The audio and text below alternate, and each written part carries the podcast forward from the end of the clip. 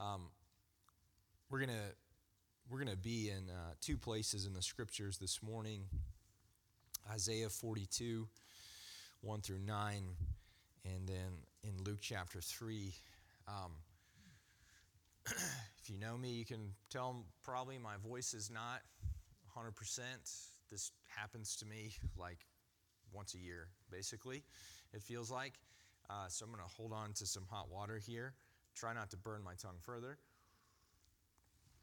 Unsuccessful. Um, and uh, get through this together. Isaiah 42, 1 through 9. Behold, my servant, whom I uphold, my chosen, in whom my soul delights. I have put my spirit upon him. He will bring forth justice to the nations. He will not cry aloud or lift up his voice or make it heard in the street. A bruised reed he will not break, and a faintly burning wick he will not quench. He will faithfully bring forth justice. He will not grow faint or be discouraged till he's established justice in the earth. The coastlands wait for his law. Thus says God, the Lord, who created the heavens and stretched them out, who spread out the earth and what comes from it, who gives breath to the people on it and spirit to those who walk in it. I am the Lord. I've called you in righteousness. I'll take you by the hand and keep you. I'll give you as a covenant for the people, a light for the nations, to open the eyes that are blind, to bring out the prisoners from the dungeon from the prison those who sit in darkness. I am the Lord, that is my name. My glory I give to no other, nor my praise to carved idols. Behold, the former things have come to pass, and new things I now declare. Before they spring forth, I tell you of them. And now, Luke chapter 3, the 15th verse. As the people were in expectation, and all were questioning in their hearts concerning John, whether he might be the Christ, John answered them all, saying, I baptize you with water, but he who is mightier than I is coming, a strap of whose sandals I am not worthy to untie. He will baptize you with the Holy Spirit and fire. His winnowing fork is in his hand to clear his threshing floor and to gather the wheat into his barn but the chaff he will burn with unquenchable fire. So, with many other exhortations, he preached the good news to the people. But Herod the Tetrarch, who'd been reproved by him for Herodias, his brother's wife, and for all the evil things that Herod had done, added this to them all that he locked up John in prison. Now, when all the people were, ba- were baptized, and when Jesus also had been baptized and was praying, the heavens were opened and the Holy Spirit descended on him in bodily form, like a dove, and a voice came from heaven You are my beloved Son. With you I am well pleased. Let me pray for us. Father, we thank you for your word. God, we thank you that because your voice stands behind the voice of the scriptures, words penned thousands of years ago can still speak to us so far, far away. God, I pray that our hearts would be soft and open, that we would be split open by your word, and that you would remind us and call us to the depths and the riches of your kindness in Christ Jesus. Amen.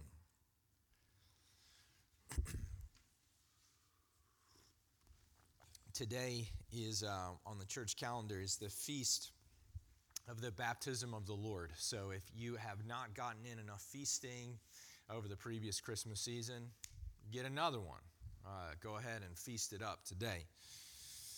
Um, we have a couple accounts of the baptism of Jesus, and uh, we're here camped out in Luke's, but we'll also refer to, to Matthew's description as well.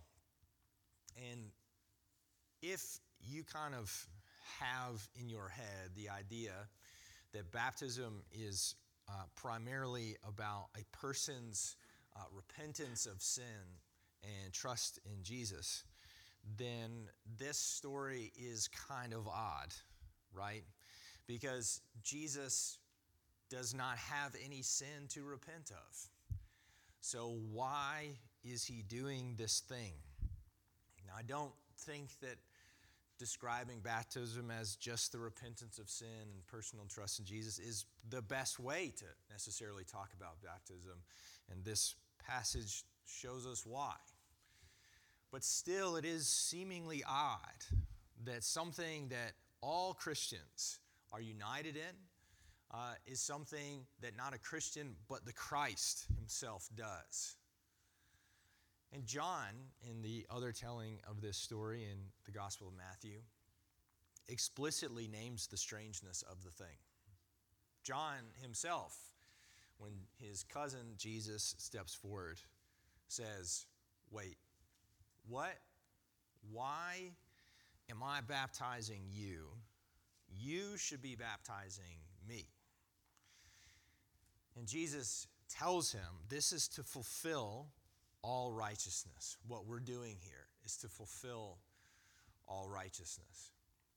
And part of what we see Jesus doing here is what he will do for the entirety of his life, which is to be perfectly obedient as one of us. And perfect obedience for Jesus includes going into the waters of baptism, which seemingly is only for those who are confessing that there's something deeply wrong with them and they have to turn to follow the way of God. Jesus, when he does this, does it with any, without any kind of arguing, without any of his own personal clarification about his credentials. Jesus doesn't go to the edge of the water and says, Look, guys, I just want you to know I'm doing this, but I am not a sinner. Okay? You guys are sinners. I am not. I just want to be clear before I go in there. Okay? Are we good? Everybody knows? All right, then I'll go into the water. Jesus is absolutely clear on who he is. And because of that, he is entirely secure in doing what the Father has called him to do. And you and I are not like that. Most of the time, we are people who are careful to patrol the territory of our own reputation. And it may not be explicit. It may not be something that you're going out and making sure that everybody thinks rightly of you. But a lot of times, when you have interpersonal conflict with people, one of the ingredients, the thing that sort of ramps up the emotion, oftentimes, is you feel that you are not being treated for who you really are. So that you have to kind of reassert, like, wait a second here. You're not better than me. You're not smarter than me. You're not whatever, more than me. I am equal to you. You need to recognize me and for who I am. And a lot of times, when you're not even paying attention to those things kind of swirling around in the undercurrents of your heart, those things just kind of explode outwards in frustration or being passive aggressive or sarcastic or insulting. A lot of times, if you will stop in that moment, if you can, which is really hard, in my personal experience, it's hard when you're in that moment to pump the brakes emotionally and saying, wait a second, why am I, why is this bothering me so much? Why does this provoke this reaction? Why is this person telling me I'm wrong or I've failed them or I should have done better? Why does that make me want to jump up and say, but you? Why does that happen? It's hard to do that in the middle of the crux of those moments of contention. But Jesus is perfectly obedient. And you never see this impulse towards self defense from Jesus. And you can see it throughout these gospel confrontations. There's people constantly in the crowds, calling into question whether he has the right to say what he's saying, to claim what he claims, to do what he's doing. And Jesus always comes across as not cowardly. He's not, uh, he's not overly self effacing. He's not pretending. But he's also not jumping down their throats to prove his case. He just clearly, calmly states what is true out of rock solid conviction about who he is and what God has called him to do. Because Jesus is the most secure person in human history. Now, we don't tend to talk about Jesus in that sort of language about his emotional security, but it is worth paying attention to because of what it says about things that are even beneath that emotional security. Jesus has absolute clarity in his identity, and there is no question within him. You and I are not the second person of the Trinity incarnate. We, it is understandable that we may not have such clarity necessarily in the everyday of our lives. However, obedience to God comes out of a place when you can rightly understand who God is, who you are, and what He's called you to do. Jesus is the fully obedient second person of the Trinity who is also one of us. In his time on earth, he exercises the kind of obedience that you and I cannot and do not exercise. And as one of us, points forward to a kind of life with God where you are this clear about who He is and the voice with which He speaks to you. The days of Jesus' obedience are over. He is not on the earth in this way anymore. He wasn't before this the obedient Son as the second member of the Trinity. But in his incarnation and his life on the earth, he gives up all the things that you and I work so hard to pretend to.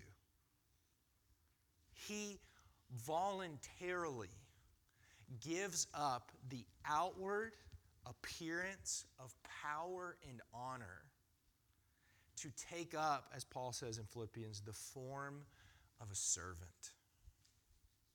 So that even later in his life, when Peter is deeply uncomfortable with Jesus washing his feet, Jesus demonstrates no discomfort at all. And he says, This is in fact what he came to do, what is necessary to do. And Peter is the one who cannot handle it. So Jesus goes to the edge of the water and enters into the waters in obedience, perfectly fulfilling here as he will in the rest of his life what it means to listen to the Father and to obey. But there is more than obedience going on here. If you will incline your ear to the scriptures, you will know that what is happening in the waters is important because lots of what happens in the biblical story happens in or on the banks of the waters. And the gospel writers, when they tell these stories, are bringing forward all of these Old Testament stories to call to your mind the fullness of what God is doing in Christ. Why does the Spirit appear as a dove? That's weird. Why a dove? Like, why not a golden eagle? Why not, uh, not fire as he appears in Acts? Why a dove, a white pigeon? Why? Surely there are cooler birds. My son would choose a pterodactyl, almost certainly. Why a dove? Because if you listen to the Old Testament story, the feathers of those wings are trailing through the entirety of the story. In the very beginning of the Bible, the language of Genesis 1, that the entire world is in the chaos of the waters, but the Spirit hovers like a bird over the surface of the deep. And so when Jesus is there in the waters, with the wings of the dove stirring the surface of the water, it is Jesus, the Creator God, who is arising from the baptismal waters. When Noah finally exits out of the ark and the flood waters recede, it is the dove who brings to him the sign that the judgment of God has relented. And here again, the dove harbinges the news that the judgment of God is about to recede from the face of the earth. When God speaks to Abraham and tells him to sacrifice his son in Genesis 22, Isaac is described as his only beloved son. And so when God names Jesus as his beloved son, he points forward past Abraham's sacrifice to the moment when the Son of God himself would also truly be sacrificed, from which Isaac was spared. The passage that we read in Isaiah 42 names Jesus, names the servant that would come, who we know to be Jesus, as God's chosen and beloved servant. So that when we hear God's voice ring out and call him his beloved son, we know that it is the servant who will gently not break the bruised reed, but heal the blind, to set the prisoner free, and to bring the light of God to the Gentiles, that the whole of the earth might be filled with God's glory. It is not an accident that this happens. And it is not only Jesus' obedience that is at stake, it is the entirety of the story of Israel that is in that moment coming to its fullest climax in the person of Jesus. And when Jesus runs into the baptismal waters, it is not just the waters of the Jordan that are stirred that day. It is the baptismal waters of all his people forever that is moved by his own presence. So that when you and I have the waters of our own baptism flow over us from head to toe, we are not just making an outward sign, but inwardly are joined to Jesus's, not just his work, but to his person.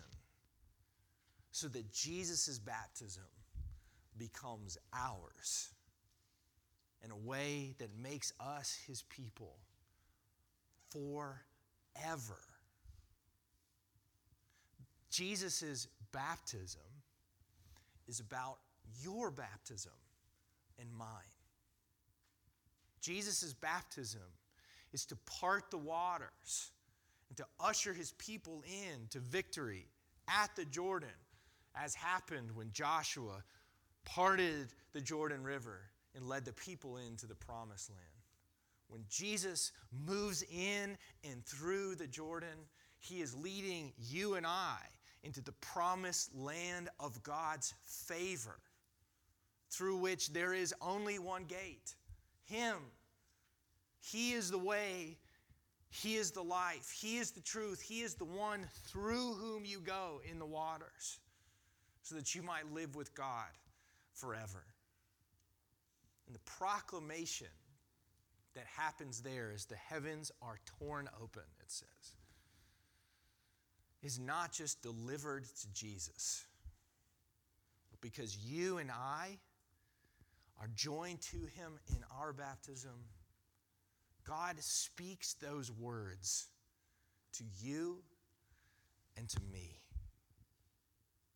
The people who are joined to Christ in baptism get to hear personally the proclamation of God's beloved acceptance.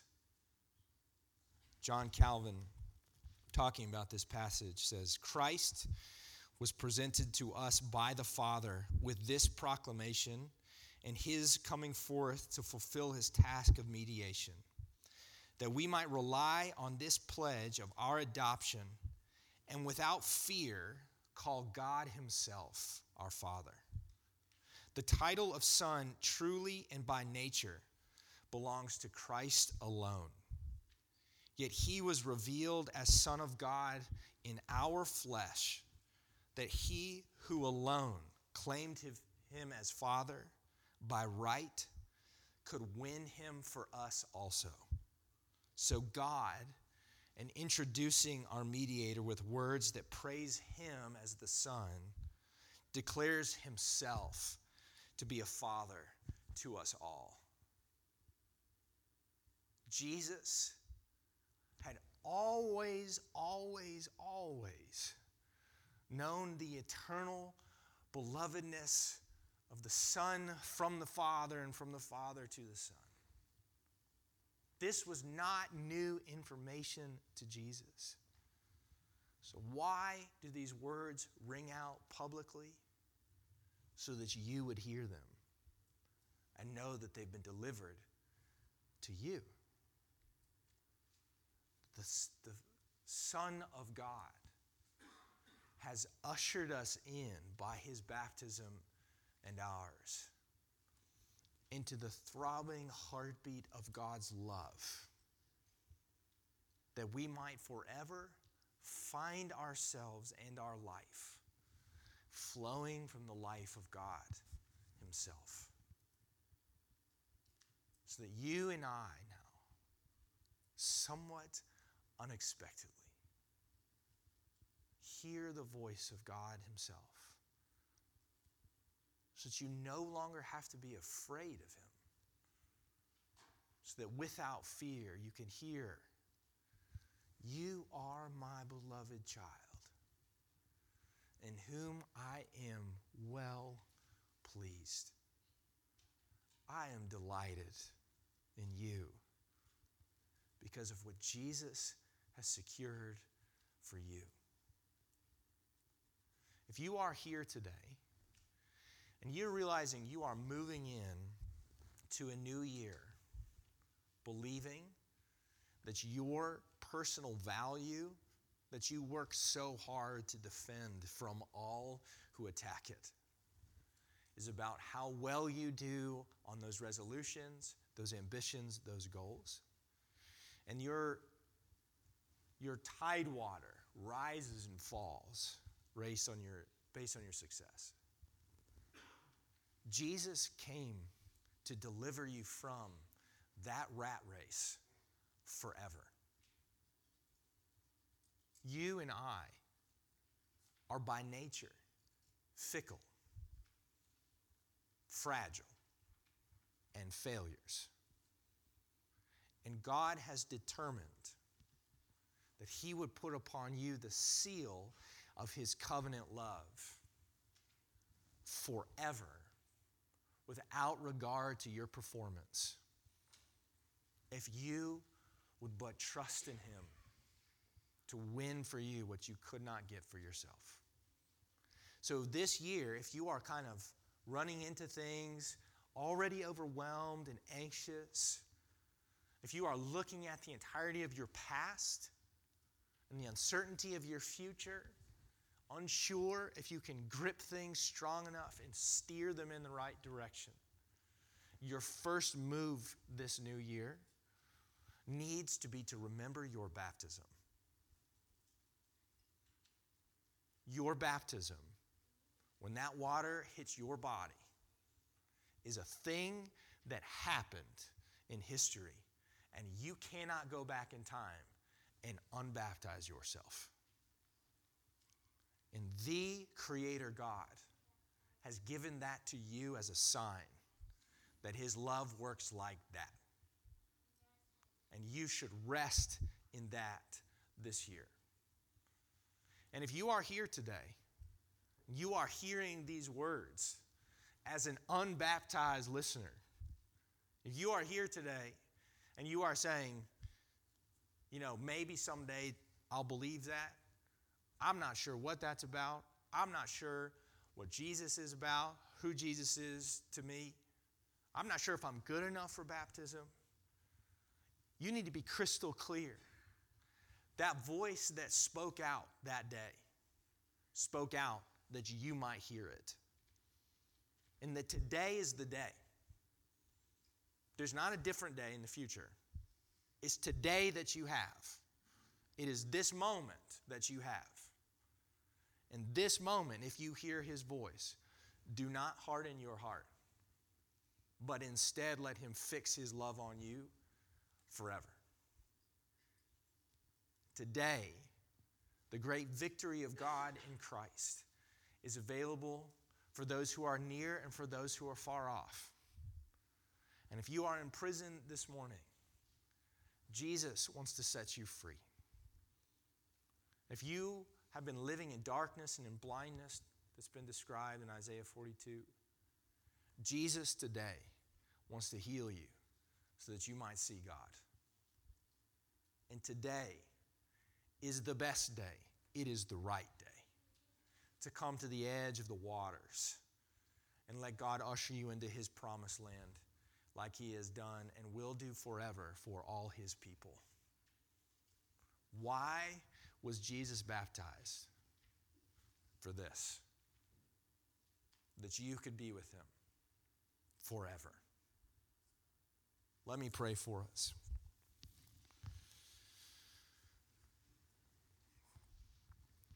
Lord Jesus, you have done what we could not imagine. You have sealed to us and, and for us and given us an inheritance that we never, ever could have dreamt of. The eternal Son of God has given his name, his life, his inheritance, and put it on us. People who, by rights, should be cast off.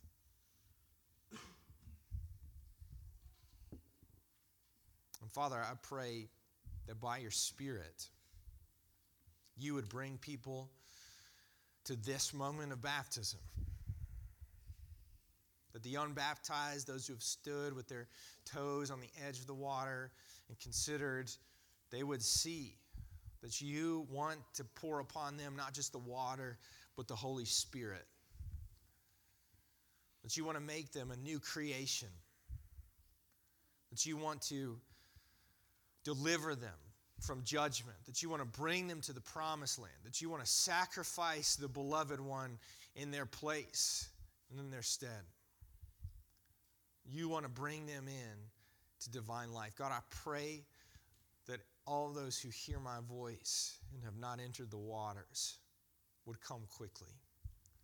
And Father, I pray for all of those who have been baptized, who have followed Jesus into the water, who have been carried there, maybe as babies, or wandered in there eh, long ago in their life, or, or are newly baptized. God, I pray that as the, the waves of life roll through where they are tempted to believe that maybe that didn't really count. Maybe they're not good enough for that to count. Maybe they're not sure that really applies. That they would understand that it is you who is behind baptism, it is you behind the covenant, and it is your faithfulness that makes it good and true and right. I pray, Father, that you would help those who are troubled, who are weary and weak, to remember their baptism and hear the proclamation of God assured for them and to them forever. Father, we're so grateful for your great love for us. We have not lived under the weight of that approval and glory as we should. And yet, you have not abandoned us. We're so grateful for that, Lord Jesus. Thank you for your obedience when we cannot offer our own. Thank you for our life that we gratefully and gladly trade for our own. We love you, we're so thankful for your love for us. Help us to continue to live out of it more and more. To the praise of your name. Amen.